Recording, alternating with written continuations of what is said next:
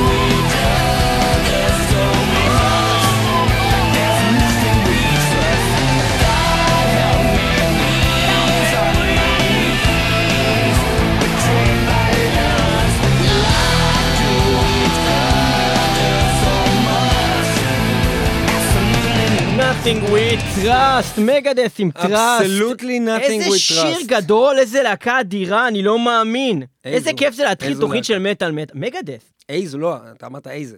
איזו להקה. איזו להקה, Megadeth. כן. זה מה שאמרתי. איזו. Megadeth, להקה. בכל אופן, מה שאני בא להגיד זה, קודם כל לא ניגענו לכם את השיר הזה כבר כמעט 15 שנה, אז מותר לנו עוד פעם, ניגענו את זה בתוכנית מספר 8, בשנת 2007, אז זה בסדר. בכל אופן, אז כן, זה השיר שפותח את האלבום שלהם משנת 1997, אלבום נפלא שנקרא Cryptic Writings, ואלבום אחד לפני האחרון המושלמים שלהם, לדעתי גם ריסק נכנס בתוך אלבומים הגדולים, יש אחרים שלא יחשבו ככה, אבל בסופו של דבר, Megadeth 90-99, ההרכב המושלם, עם מרטי פרידמן, ניק מנזה, לא היה ולא יהיה, ואין כמו במבה. ואנחנו התחלנו את התוכנית הזאת של מטל-מטל עם באמת Megadeth, בגלל שזה כנראה הניוז הכי מרעישים שקראו לאחרונה, ואנחנו במטל ניוז, ולמרות שזה לא ממש קרה עכשיו, זה עדיין ממש מדובר, כי לא רק שדייוויד אלפסון, עונן בפני מישהי באינטרנט וזה התפרסם ומלא אנשים ראו את זה, אז גם העיפו אותו מהלהקה. עכשיו זה בן אדם שהוא עזב את הלהקה רק פעם אחת בכל שנות Megadeth, מאז שהם הוקמו ב-1980 וכזה 4, ובעצם בתקופה הזאת הוא לא היה לאיזה אלבום או משהו כזה. תקופה קצרה יחסית הוא לא היה. אני לא יודע אם הוא לא היה באלבום. בכל אופן, הוא לא היה בתקופה הזאת, הוא התחיל לעשות כל מיני דברים מוזרים, אז פתאום ראית אותו מנגן בס באיזה שיר של סולפליי כזה. כל מיני דברים מוזרים שהוא עשה מהצד. סוג של עוננות גם. סוג של עוננות. ואני אגיד משפט טוב מאוד, שחבר טוב אמר לי, והוא אמר לי, עד שכבר יש שערוריית סקס שקשורה לבסיסט, הוא עונן לעצמו. כן, ובכן, למי שלא מכיר, לפני תחילת חודש מאי בערך, באמת היה איזו התכתבות וידאו שהשתתף באדון, והיא בעצם, כל הנושא הוא עלה בטוויטר, וחבר Megadeth הוותיק התחיל להכחיש את הכל באינסטגרם, הוא לא הכחיש, הוא אמר שזה, התחילו להגיד שהיא קטינה, הבחורה. That he groomed an underage, מה זה groomed? מה זה המילה הזאת? הוא עשה איתה מעשה מיני, פיתה אותה, אני יודע מה, בכל אופן, אבל היא לא underage, זה מה שהוא אמר, הוא לא הכחיש את זה. אז זה לא עניין של underage בכלל, זה בכלל. כל ההתעסקות בזה של לא, הם צריכים להעיף אותו בגלל שהיא underage, לא. הם צריכים להעיף אותו בגלל שהוא מדבר לא יפה, בגלל שהוא מיני מדי, שום דבר זה, בגלל שהוא נשוי, והוא מתנהג לא יפה בניסוי. הם פשוט צריכים להעיף אותו קופי דרך דייב מוסטיין. קופי דרך דייב מוסטיין, בדיוק. דייב מוסטיין לא מסכים, כי אין פה טראסט. I trusted you to not לפדח אותי. אז אני אעיף אותך מלהקה, ביץ'. בסופו של דבר יש מצב טוב, שגם אם מה שהיו רואים זה שהוא קוצץ לעצמו את הציפורניים ברגליים ואוכל את זה, יש סיכוי שהוא מעיפים אותו Megadeth על הדבר הזה. כאילו, זה לא חייב להיות בגלל שקשור פה לבחורה ומשהו מיני באיזשהו אופן. לא יודע אם הוא היה אוכל את זה וקוצץ את הציפורניים, היו מעיפים אותו. יש סיכוי טוב שהוא היה מפדח מספיק. אולי אם הוא היה קוצץ לעצמו ציפורניים מהזין.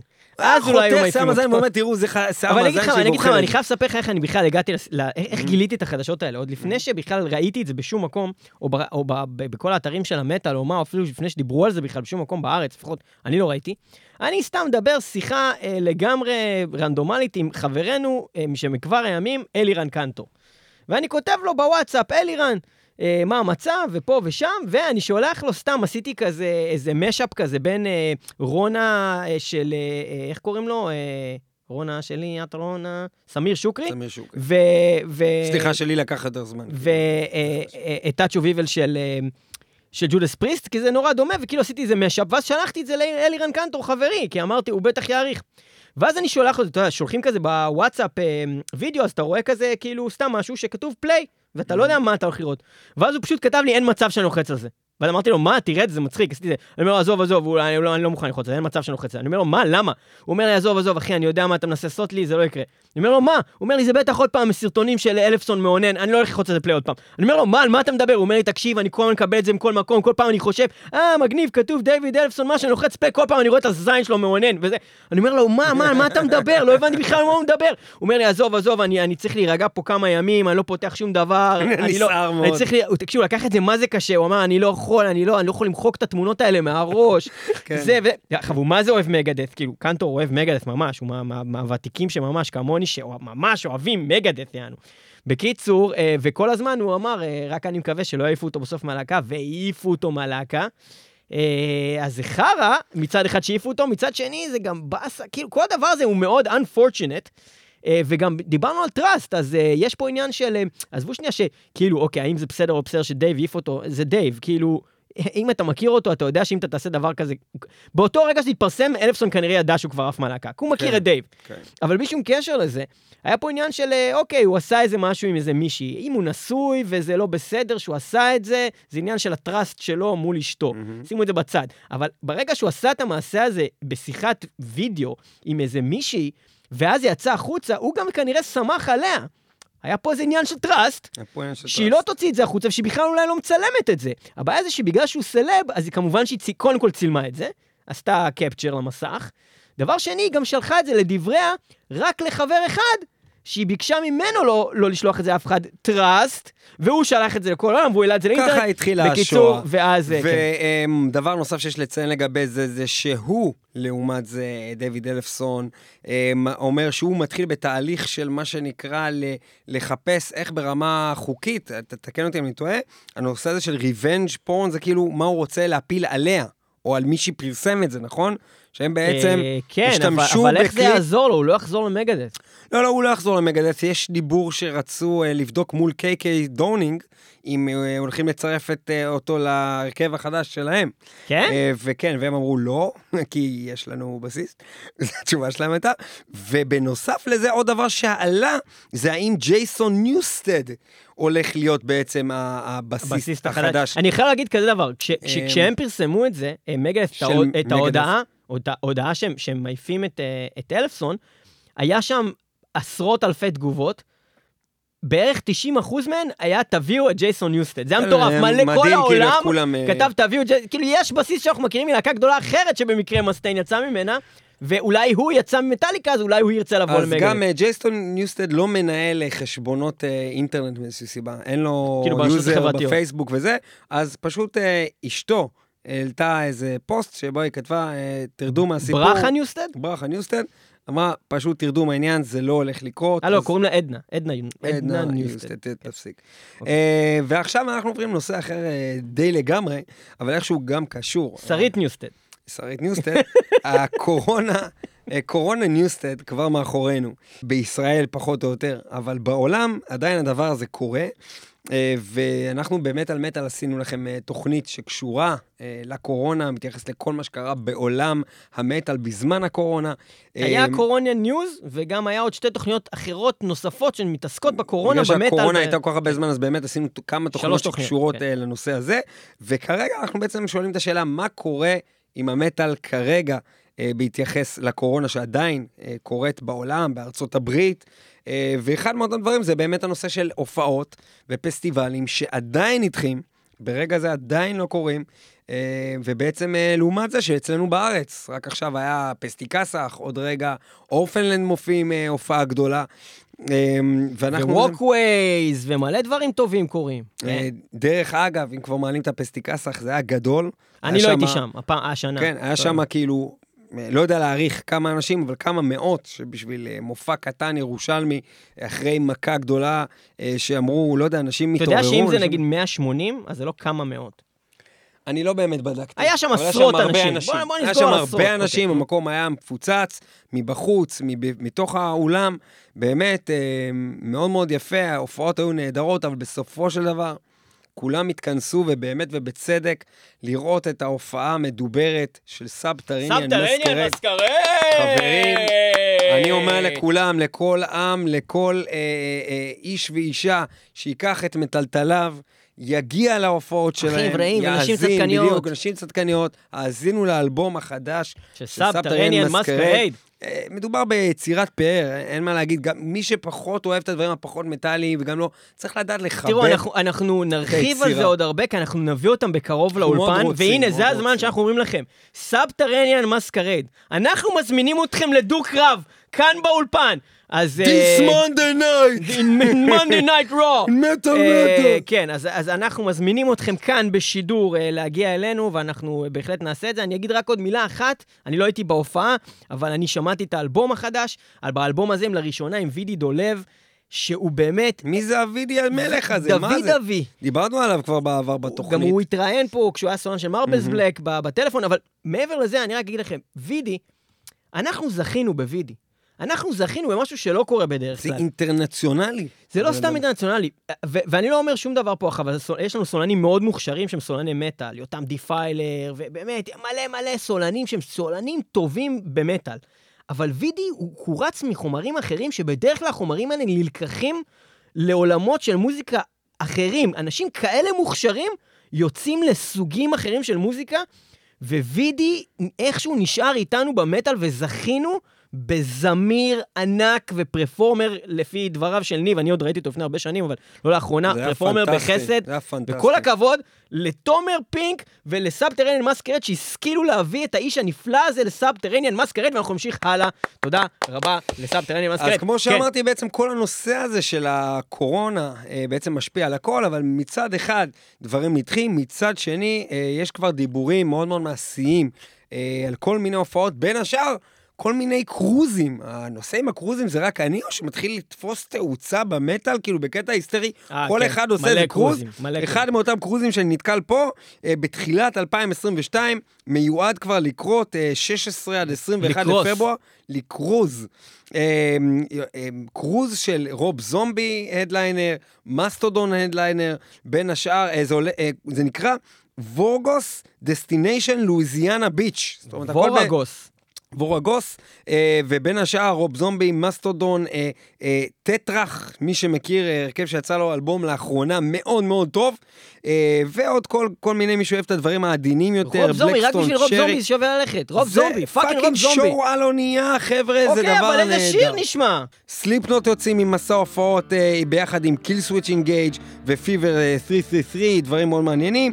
דיברנו הרגע, מה שהזכרנו, אותו מסע הופעות שחיכו לו המון המון זמן, ביחד עם Megadeth שנקרא The Metal Tour of the Year, הולך לקרות בקרוב, וזה ביחד עם Trivium, In Flames ו-Lamb of God, ביחד עם Megadeth כאמור, היה רעיון אחרון שבאמת מרק מורטון מדבר על כמה הוא חיכה לעשות טור ביחד עם Megadeth אליו, ובסופו של דבר מה שאנחנו רוצים להגיד זה על הווקן, וקן שלאחרונה עוד פעם נדחה, אבל אנחנו מאוד מאמינים שבאמת ב-2022 הוא באמת יקרה. וניפגש שוב בווקן הבנויה. אחד ההדליינרים העיקריים של הדבר הזה נקראת ג'ודיס פריסט ביחד עם הסולן הנהדר רוב הלפורד האגדי. אנחנו עכשיו נאזין מהאלבום האחרון שלהם פייר פאוור לשיר טרייטורס גייט. There in the shows no mercy. That's how I looms into my view. I sense my execution's closing. With darkness all around me, the axe is ground to end my days. The raven's cry proclaims repentance. Out of the dark, into the light, leaving my mark, free from the traitors' gate, into the sky.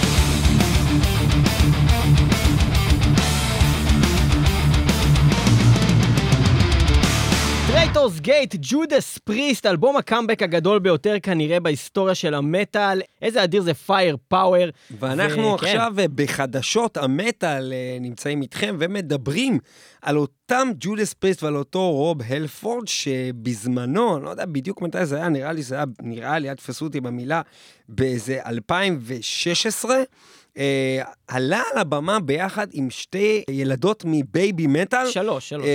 וכל הלהקה, שזה גם כל מיני נגנים מוזרים. מי שלא מכיר בייבימטל, מדובר בתופעה, מעבר לתופעה של מה קורה על הבמה, שזה כמה ילדות קטנות שמצליחות באמת ביחד עם אמני מוזיקה באמת טובים, שמשלבים סוג של פופ-מטל ביחד עם שואו אקסטרווגנטי מאוד של ילדות שהן עם חצאיות קצרות מרקדות. לא יודעת כבר כמה הן ילדות בימינו, אחת מהן היא לא לגמרי ילדה. אני טוען שמחליפים אותם. לא, אחת מהן פרשה, אחת מהתאומות, יש את ה-U-Metal, את ה-U-E-Metal, אני יודע איך קוראים, אחת מהן פרשה, ואז הם הפכו להיות שתיים רשמית, אני לא יודע מה קרה אחרי זה, אבל בהופעה הזאת הם היו עדיין שלושתן, כשהם היו ביחד עם רוב הלפורד על הבמה, ובינתיים שאתה ממשיך לספר על זה, אני אתחיל לשים את זה ברקע, כי זה התחיל, זה ממש מוזר, זה יצא גם בצורה רשמית, אתם יכולים לראות את זה בעצם, את החלק של פיינקילר וברקינג דה לור של בייבי מטל ורוב הלפורד, והם מדברים בעצם עליו כמטל גאד, ועליהם כעל הלהקה הנבחרת של הפוקס גאד, כי זה דבר מאוד יפני שכזה, ואז יש את הקטע הזה. מאוד דרמטי. The Fox God and... The Metal God. Their meeting was not a coincidence. המיטינג שלהם הוא לא היה קווינסידנס? דרך אגב, כבר על הרקע של זה נספר שהחדשה כאן בעצם זה שרוב הלפורד בעצם מדבר על לכתוב ולהקליט ביחד עם בייבי מטל שיר שלם, או אולי יותר מזה, אין לי מושג, שזה נושא בהחלט שלם לדיון, אבל בוא רגע נשמע רגע את הדברים האלה, בעצם מה קרה בזמנו ב-2016 כשהם עלו להופיע ביחד, שני הענקיים, כל אחד בסגנון שלו, שני ענקיים גדולים. אז כן, מה שקורה בגדול זה שהם עולים על הבמה, יש את רוב הלפורד, הכל בלגן, וזה בעצם דבר מאוד מעניין, ש... נשמע בצורה הבאה. לראות את זה זה מאוד מומלץ. מה שמעניין זה שרוב הלפורד צריך להתאמץ, בימינו בעיקר, לעשות את ה-high-pitch vocals, אבל האם היא בייבי מטל זה די טבעי, זה הכל הרגיל שלה. הוא high-pitch vocals. ותשימו לב, מי שיראה את זה, רוב הלפורד קנה בגדים חדשים. הוא קנה אאוטפיט בשביל הדבר הזה, זה משהו מאוד מאוד סטרנג' והנה זה מתחיל.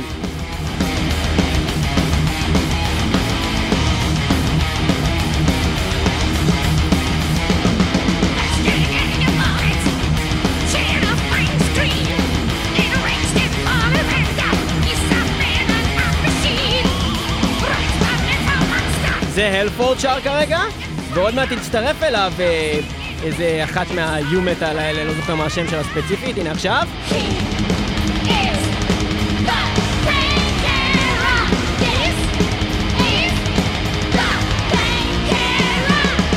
שימו לב שהיא אומרת פיינקירה, היא לא יכולה להגיד קילר, כי כאילו היא יפנית כזאת, זה כמו שאלמר פאד, הוא אומר I'm hunting rabbits, אז היא אומרת פיינקירה.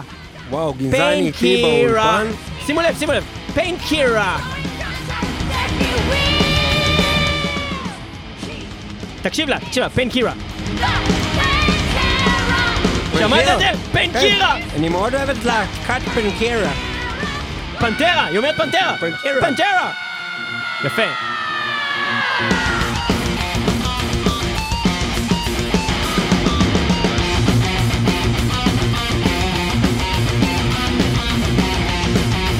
מה אחי, אני מת לראות תופעה של באמת, אנחנו רואים את זה עכשיו פה על המסך פה באולפן, וזה, אני לא יודע, תגידו, זה מטל, זה לא מעניין אותי, זה אדיר, זה לא מבטל את ג'ודס פריסט, הם פשוט עשו הופעה ממש מגניבה עם בייבי מטל, זה אדיר. אז מה שרוב הלפורד אומר שהוא לא רק מת לראות את בייבי מטל, שהוא היה שמח לעלות איתם על הבמה, לעשות שירים שלהם כמו הוא הזכיר את גימי צ'וקלט, את הדבנגר, אבל מעבר לזה הוא היה שמח לעשות איתם משהו ייחודי, ממש לכתוב ביחד איזה שיר, ואולי אפילו בפעם הבאה שג'ודס פריסט מגיעים ליפן, להתחפש ביחד לגודזילה וללכת ולהרוס את העיר. לשיר ביפנית, שזה משהו שהוא מציין, שהיה מאוד מאוד רוצה לעשות, אולי ביחד עם ההרכב. אבל הוא לא יודע יפנית, הוא יודע יפנית?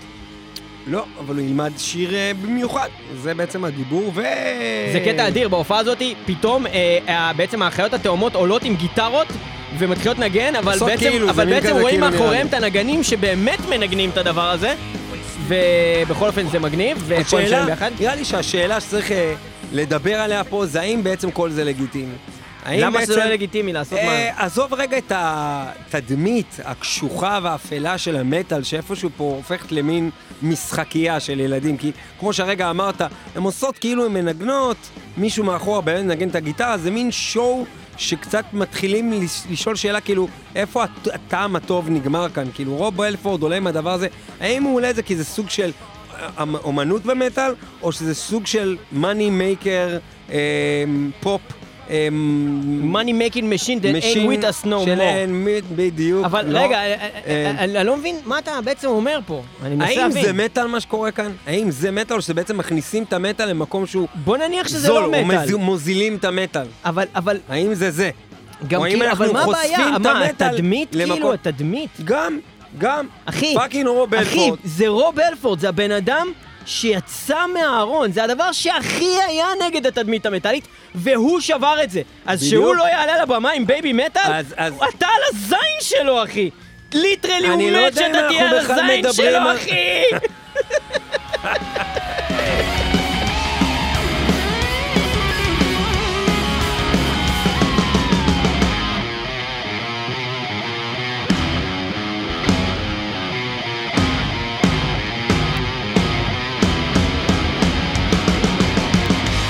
כן, אם כן, בייבי מטל, רוב אפור. בנוסף לכך, אנחנו נסיים את הנושא של הקורונה בלהקת נייטוויש, שהרימו לאחרונה את המופע הווירטואלי הראשון שלהם במסגרת כל מה שקרה עם הקורונה, ואותו מופע משך 150,000 צופים משלמים, יש לציין, מ-108 מדינות שונות, מדובר בסי של כל הזמנים, setting the record of the largest paid virtual concert in Finland's history. זה חשוב להגיד בפינלנד, כי פינלנד הוא מקום שזה מאוד מאוד נפוץ בו. כל הנושאים האלה שאנשים ישלמו לך, במיוחד בכל תקופת הקורונה, בשביל לראות מופע, והם שוברים פה סי, 150,000 צופים משלמים, ואנחנו באמת רוצים לשמוע שיר של להקת נייטוויש הגדולים, ולגבי אם הם גדולים היום, יש שיחלקו, אבל בואו תשמעו את השיר הזה מהאלבום האחרון שלהם, וזה נקרא נויז. אז רגע, זה פלורי ינסן שרה שם? מי עוד יכול להיות? אני לא יודע מי כיום. פלורי ינסן? כן, אישה שקצת נראית כמו גבר, אבל שרה מאוד יפה, היא טובה, היא זמרת טובה, אבל אין כמו טארג'ה טרונן, למרות שהרבה שנים כבר לא שומע אותם. בואו נשמע את השיר.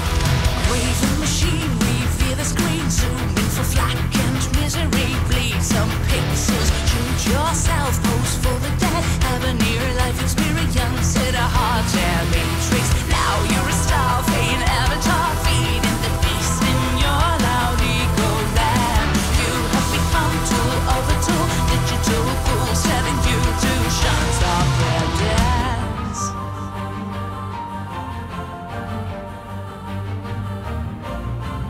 Color in your and the props prepare the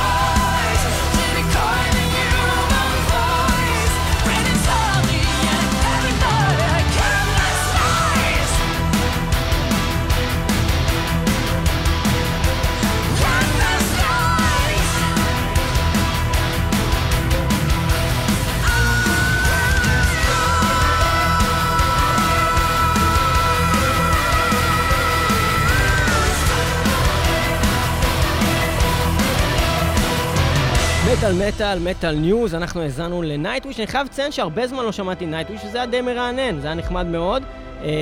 עבודה יפה של כל הנוגעים בדבר, וקליפ מרתק, קליפ מאוד יפה. כן, אז... אתה אמרת שהייתה שם ערומה. הייתה שם מישהי ממש שווה, היא לא הייתה מהלהקה הזאת, היא ממש הייתה נראית טוב, אבל בלי שום קשר לזה שהייתה נראית ממש טוב, הבחורה הזאת שעשתה סלפיס של עצמה, ואני מבין למה, בקליפ. וכמעט לא הראו את הסולנית של הלהקה. נכון, זה גם בחירה... החזיקה תינוקות שמה, עשתה לה בייביסיטר. לא רעה מבחינת הבמאי, אבל... בלי שום קשר לנראות של העניין, שעל בסיס זה אנחנו כמובן לא שופטים את המוזיקה, חברים. ולא נשים, גם אנחנו לא שופטים נשים. נכון, מבחינתי אני מעדיף. אישה יכולה להיות ממש לא נראית טוב, ועדיין מדהימה. אני מעדיף אישה שנראית כמו גבר. נכון. אתה חושב שיצאנו מזה? אני חושב שהרגע אתה סיבכת את עצמך באופן שאני לא יכול לתאר אותו. שיט. יש לנו בחור שנקרא מאט האפי. קודם הזכרנו אותו כשדיברנו על הקורונה. מאט! על הלהקה שלו, טריוויום, שהם בעצם חלק ממסע הופעות מאוד מאוד גדול שהולך להתרחש. אבל עכשיו מה שאנחנו רוצים להגיד לכם, זה שהוא לאחרונה עלה באינסטגרם עם הכותרת Body Suit Progress, ובו הוא מפרט את המסע שהוא התחיל בשנת 2005 לחסות את כל גופו בקעקועים.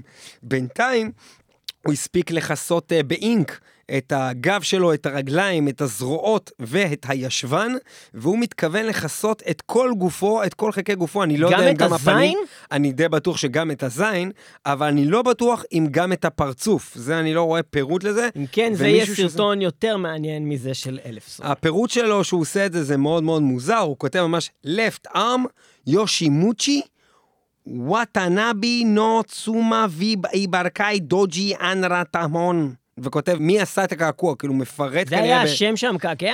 כנראה, הוא כותב right arm, יוטמרו, ascending dragon by, ואז הוא כותב מי עשה את הקעקוע, ומי עשה ביד הימינית, ממש מפרט בכל אמן שעשה לו בכל אזור בגוף בפוסט הזה שלו. אם כן, full body machines. בגדול, כל הדבר הזה נחמד ומעניין, בסוף הדבר זה רק תירוץ, כדי להאזין לשיר. עוד שיר נהדר, מהאלבום האחרון והמעולה של טריוויום. What the Dead Man Say, משנת 2020, אלבום שגם עשינו לכבוד. זוכה פרס מטל, בחירת הקהל ובחירת ליאור פלג ולא בחירת ניב. נכון, נכון. לבסט מטל קור 2020. אבל אלבום ללא ספק ובפה מלא, מדהים. בואו נשמע קטע מזה, Amongst the Shadows and the Stones, בבקשה. Bloody drums and broken bones reveal a fall of clashes, crushed our nightmares sealed amongst the shadows and the stones.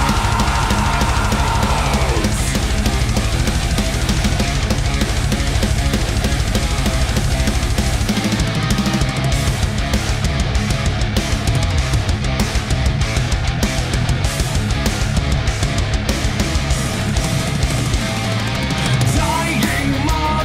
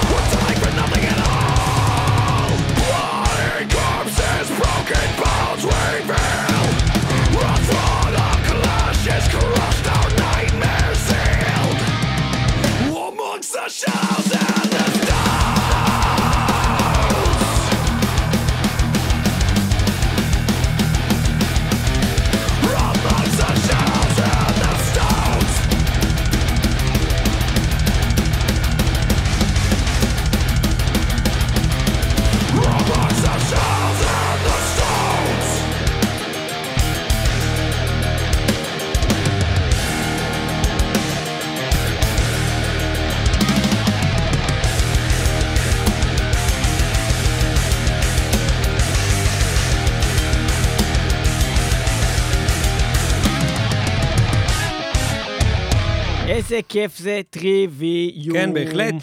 ואומנם אמרנו שמקודם סיימנו קצת לדבר על נושא של הקורונה, אבל יש עוד עניין לציין כאן. בזמן שכולנו היינו במגפה והעולם ככלל הושבת, היו כאלה שבעצם אמרו, טוב, אין מה לעשות, נשב בבית, חכה, אולי נכתוב איזה מוזיקה, או נעשה, והיו כאלה שבחרו להיות פרו-אקטיביים. כמו להקת... פרואקטיבי זה הדבר הזה שאתה שותה כאילו לפני שאתה אוכל? לא, פרואקטיבי זה שאתה יוזם לעשות משהו. נגיד, אין לך עבודה, לקוחות לא מגיעים אליך לחנות, אתה מתחיל להתקשר ללקוחות ולהגיד להם, יש לנו מבצע בו לחנות. אני דיברתי על פרוביוטי. כן, זה משהו אחר. אבל הלהקה פרוביוטי, ספלטורה, הם באמת רפייזו לשבת... רפייזו. זה כשאתה אוכל משהו בריא אחרי שאתה שותה משהו לא בריא? ובעצם לא רצו להתנהג כמו חיה כלואה באותה תקופה בבית, והם בעצם התחילו להקליט בעצם אלבום, שבעצם כל הרעיון שלו זה בעצם קולאבריישנס של שירים של ספלטורה עם אמנים גדולים אחרים, והכל נעשה כמובן בזום. כמו כל הסשנים האלה של הקורונה שעשו. כן, אבל הם יכלו לעשות מזה משהו. המשהו הזה גם מתאפיין בעטיפה מאוד מאוד מיוחדת, של האמן אדורדו רסיף.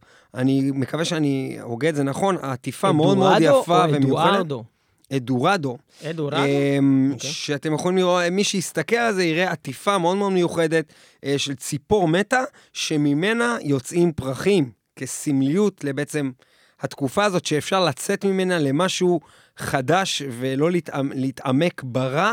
אני מאמין שזה הנושא, ולאלבום הזה יקראו ספולקוארטה, מהמילה קוארנטין, והולכים להיות בו השירים, טריטורי, קאטרוט, דרך אגב, טריטורי, מתחיל, השיר ראשון פיצ'רינג דיוויד אלפסון, עליו דיברנו בתחילת התוכנית. רגע, אתה בא להגיד לי שספלטורה עשו סשן זום עם דיוויד אלפסון? הם היו בזום עם דיוויד אלפסון. אז כנראה שהם ראו לו את הזין. בכל אופן. הם עשו את ספלניישן עם דנקן ג'ונס, הם עשו את קאטרוט עם סקוט איאן מאנטרקס, הם עשו את אינר סלף, הם עשו את Hatred Aside, הם עשו את מסק. עכשיו אנחנו בעצם נעצור פה, ובוא נשמע קטע ממסק, פיצ'רינג דייווין טאוזן מהאלבום הזה, ביצוע מאוד מעניין לשיר של ספולטורה.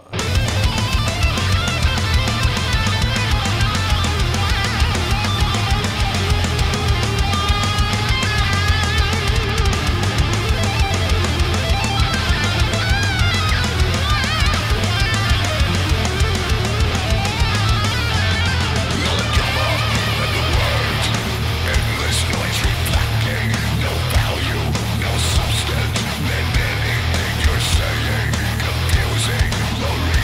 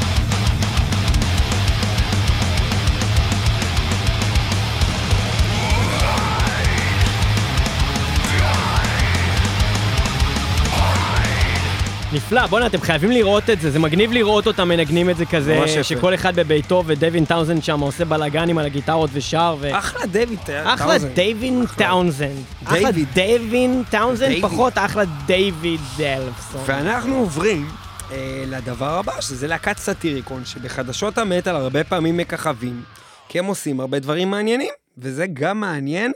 הם עושים איזשהו שיתוף פעולה בין להקת סטיריקון לבין מוזיאון כלשהו, אני אחפש את שם המוזיאון. אני בינתיים שם את זה ברקע, ברשותך. והם עושים בעצם אקסבישן, איך אומרים אקסבישן באנגלית? תצוגה? באנגלית אומרים אקסבישן. תצוגה, באנגלית אומרים אקסבישן, זה נכון.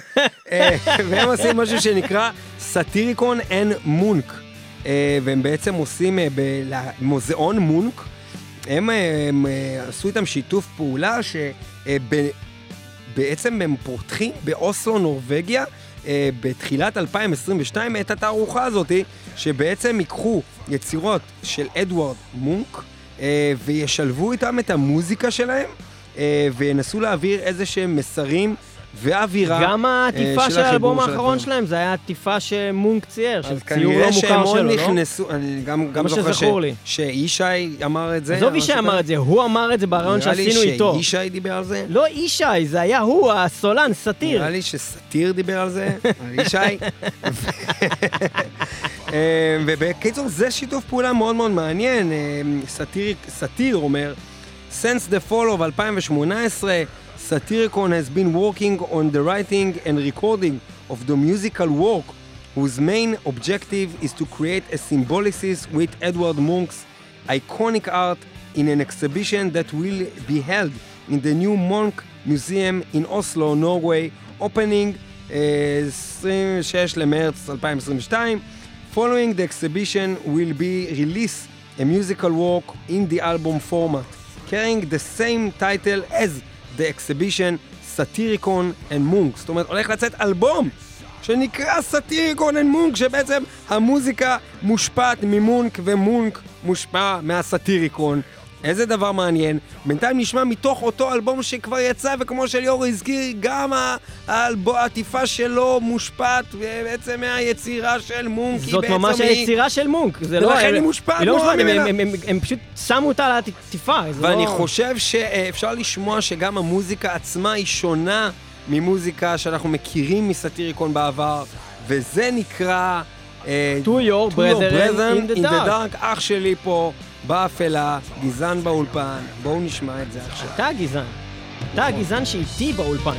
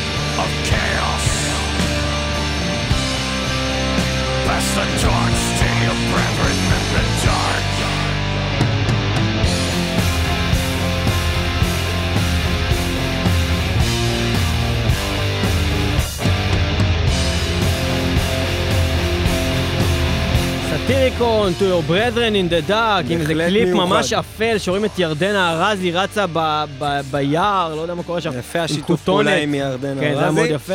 ואנחנו רואים לעוד חדשה, לא יודע אם גיד, עם מרעישה, אבל היא בהחלט קשורה לאמן השוק, רוק או מטל, מרלין מנסון. גם לא יודע אם היא כל כך חדשה, אלא אם יש התפתחות. יש התפתחות כביכול, כי מעבר לכל ה... סעיפים המיניים שצצים סביבו כמו פטריות אחרי הגשם, וכרגע אנחנו דווקא משהו שלא קשור בכלל למיניות כביכול, מופיע באיזושהי מדינה שבה המשטרה בעצם מכריזה על זה שמרלין מנסון כמבוקש על שני סעיפים של מיסדימינר. אחד מאותם סעיפים בעצם נוגע למקרה כששאלו את העורך דין של מרלין מנסון מה מדובר, הוא אמר שבעצם זה המשך לתביעה של $35,000 שצלמת וידאו מאחת ההופעות שלו תובעת על רוק שהיא קיבלה ממנו בזרוע, ומתואר פה איזה שהם התנהלויות ביניהם שבעצם... אבל מה ציפית? אמרנו שזו תופעת רוק. הוא ירק עליה, והוויכוח הוא באמת ברמה של... לא, הוא לא ירק לה על המצלמה, הוא ירק לה על הזרוע, ואז היא ביקשה ממנו להפסיק, והוא ירק עליה שוב. חוץ מזה, הוא עשה לה את זה כאישה, והוא וומנייזר, כאילו... משהו בעצם... חוץ מזה, מלא הוא היה פוגע במיס קליפורניה, מלא במיס ניו יורק, אבל במיס דימינור, זה באמת... לא לעניין. איזה רמה ירדנו, אין מה להמשיך לדבר על הדבר הזה בכלל. יש לי עוד dead jokes, שאלו אותי מאין ה-dead jokes שלי. ובכן, אפשר להמשיך אז לחדשה הבאה? אנחנו נציין לקראת סיום התוכנית הזו, שתי להקות שהן חשובות מאוד, ויש לציינם עקב התזמון שאליו הגענו. הראשוניים ביניהם היא להקת המון אמרס, שהם חוגגים 20 שנה לדקראשר, והם בעצם עושים את זה ומציינים את זה על ידי שהם עושים הקלטה מחדש, גרסה מחודשת לטראק Masters of War, שמוכר מאוד. שמעתי את זה, זה מעולה הדבר הזה. כן? זה אדיר. מה המיוחד בזה? אתה רוצה שנשמע קטע? אני אגיד לך מה, אני פשוט שמעתי את זה, ובדיוק לא ידעתי שזה חידוש של שיר ישן, אני לא כל כך מכיר דקראשר טוב, ופשוט שמעתי את זה ואמרתי, וואי, זה כמו הסגנון הישן שלהם, איזה גדולים הם! כי זה הסגנון הישן שלהם. אבל זה פשוט הסגנון הישן שלהם. ואנחנו נשמע עכשיו קטע מ-Masters of War, אז Masters of War שאתה ממש לאחרונה. זוכה להכרה מחודשת עקב 20 שנה, שרית מחדש. מה? שרית מחדש. שרית ניוסטד? לא, שרית מחדש.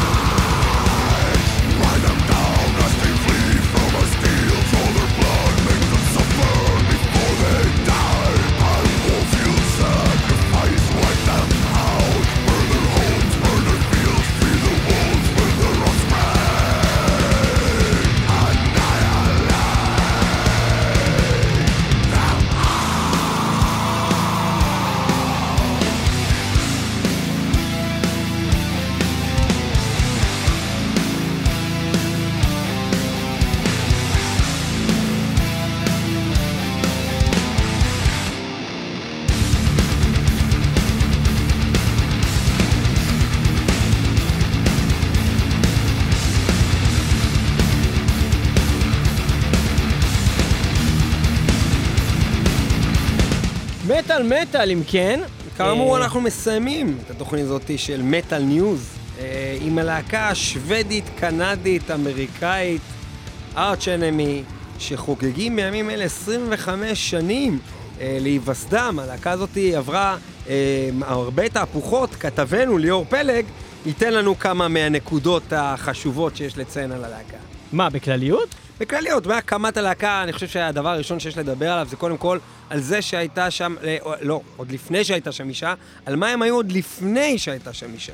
מה הלהקה הזאת הייתה מבחינת פריצת דרך? האם היה בה משהו מעניין, חשוב? קודם כל, מה שקרה זה שבעצם קרקס לקחו כיוון של מלודף יותר מהגריינדקור שהם עשו קודם, וזה קרה למשך שני אלבומים. זאת אומרת שיצא ב-1996, בלק ארץ זה היה הראשון? אז אני אומר, לפני זה בדיוק היה לנו ב-93 ו-95 את האלבומים ארטוורק וסואנסון, שהיה שם את הגיטריסט מייקל אמוט. עכשיו, מייקל אמוט עזב את קרקס והקים בעצם את הלהקה ארץ' אנמי, שהיא בעצם המשך ישיר של הכיוון הכללי של קרקס. אז הם היו עם סולן שנקרא ג'ון לייבה, עשו 3 אלבומים איתו, הצליחו ברמה מסוימת, אבל לא כמו מה שקרה ברגע שהם הביאו את אותה אנג'לה גוסו, שלימים גם תהפך להיות אשתו של אותו מייקל אמוט, שלימים תהיה גם זאתי שהופכת להיות בעצם המנג'רית של הלהקה, ובוחרת הסולנית הבאה שתבוא ותחליף אותה, שזאת אליסה ווייט גלאז.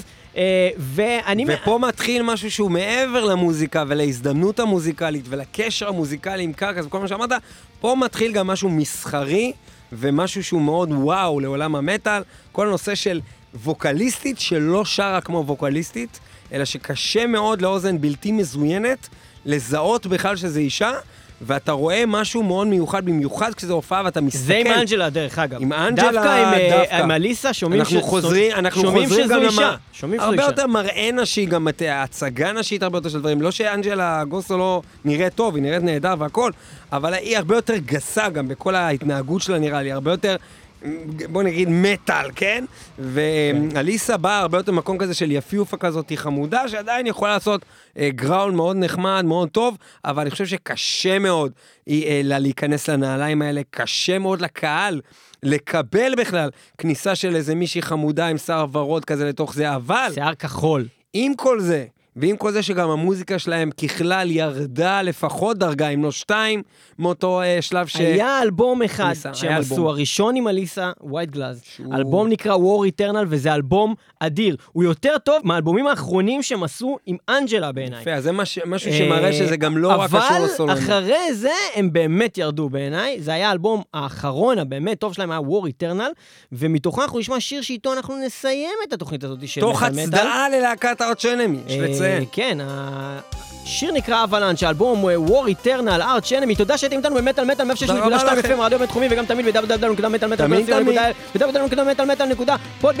אנחנו שודרים גם ברדיו הקצה, כזי רדיו.net, וגם בספוטיפיי, וגם בדיזר, וגם באפל. אנחנו מוקלטים ב-TLV1 רדיו סטודיוס בתל אביב, ותודה שאתם איתנו בעוד מבזק של חדשות המטל. תודה רבה לניב פלג שטרח על התוכנית, תודה רבה לכם, ויאללה ביי, נראה אתכם בשבוע הבא. מטל מטל, מי שלא שומע חרש, או שהוא מת באבלנץ'.